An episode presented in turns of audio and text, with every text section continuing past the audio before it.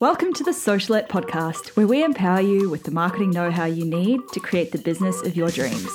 I'm your host, Steph Taylor, and I'm a marketing nerd, Shiraz lover, and passport stamp collector. Join me as I dive into all things small business marketing and deliver them to you in bite-sized, fluff-free lessons every Monday, Wednesday, and Friday. Let's get learning.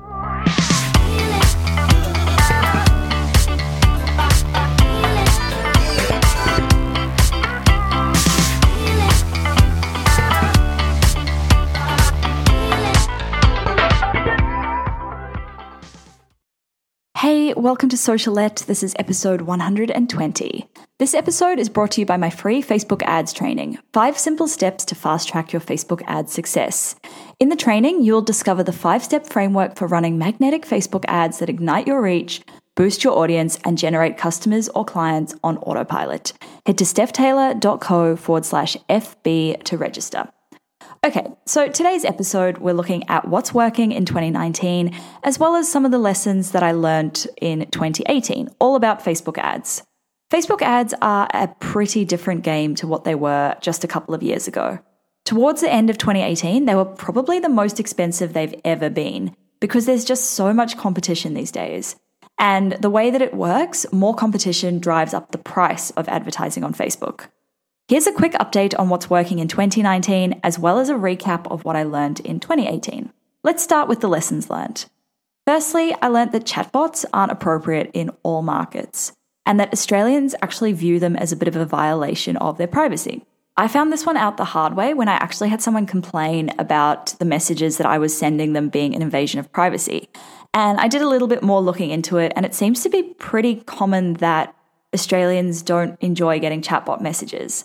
So if you're looking at using chatbots, maybe check how people in your market feel about them first, because the worst case scenario is that you damage your brand, and that is not something you want. The second thing I learned is that sometimes you just have to trust that Facebook knows what they're doing and relinquish a little bit of control. Facebook's optimization has got a lot more sophisticated, and a big lesson that I learned in 2018 was to actually broaden my targeting a tiny bit and allow Facebook to optimize for the right people, rather than trying to get so specific that I was taking all of that power away from them. The third thing I learned is that the power of social proof is real. The highest performing ad that we ran in 2018 was for a client, and the copy had a testimonial in it. Plus, the video was a video of some actual results that a student of theirs had achieved. The engagement and the number of people tagging their friends in the comments, it was unreal. And the campaign profitably converted cold audiences into a program that costs upwards of $500. So that's pretty good. With so many brands fighting for your attention on social media, being able to give concrete proof that what you do is the best, that's going to set you apart from everyone else. Okay, so what about 2019? What's working well right now? Firstly, treating your Facebook ads as one part of the bigger picture, not the whole picture. I've talked about the buyer journey a little bit on here before, but essentially it's that it takes someone at least a couple of touch points with your brand before they will hand over their hard-earned money.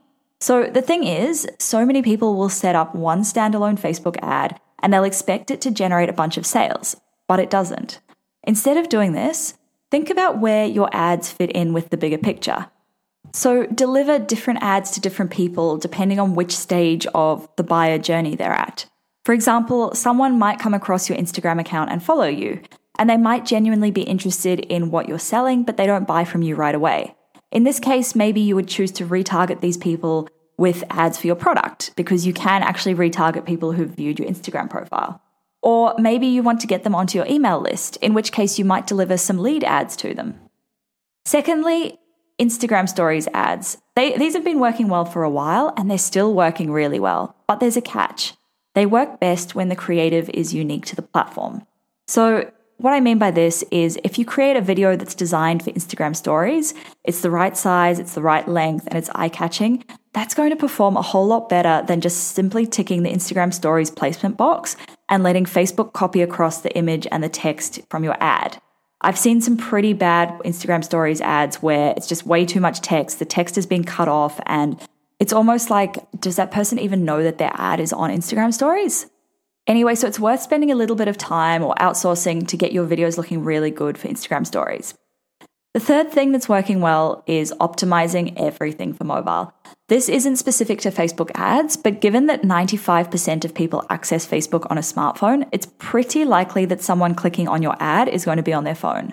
And if your website's slow to load or it's not 110% mobile friendly, it's going to have a huge impact on your results. So ensure that the page you're sending people to is optimized for mobile. Number 4, retargeting. This isn't new, but given that the cost of running Facebook ads has increased so much and retargeting typically produces cheaper results than ads to cold traffic, it's a good place to spend your budget. If someone comes to me and says that they have a tiny budget, like $5 a day or something, I'll almost always tell them to spend it on retargeting ads first. It's such a powerful way to convert those people who are already interested in your business. Anyway, that's it for this episode. Head to stephtaylor.co/FB to register for the free Facebook ads masterclass, 5 simple steps to fast track your Facebook ad success. Make sure you hit subscribe on this podcast so you don't miss any new episodes released every Monday, Wednesday, and Friday. And if you've got a couple of seconds to spare, I always love it if you would leave a rating and a review really quickly. Thanks so much for listening, guys. Catch you next time.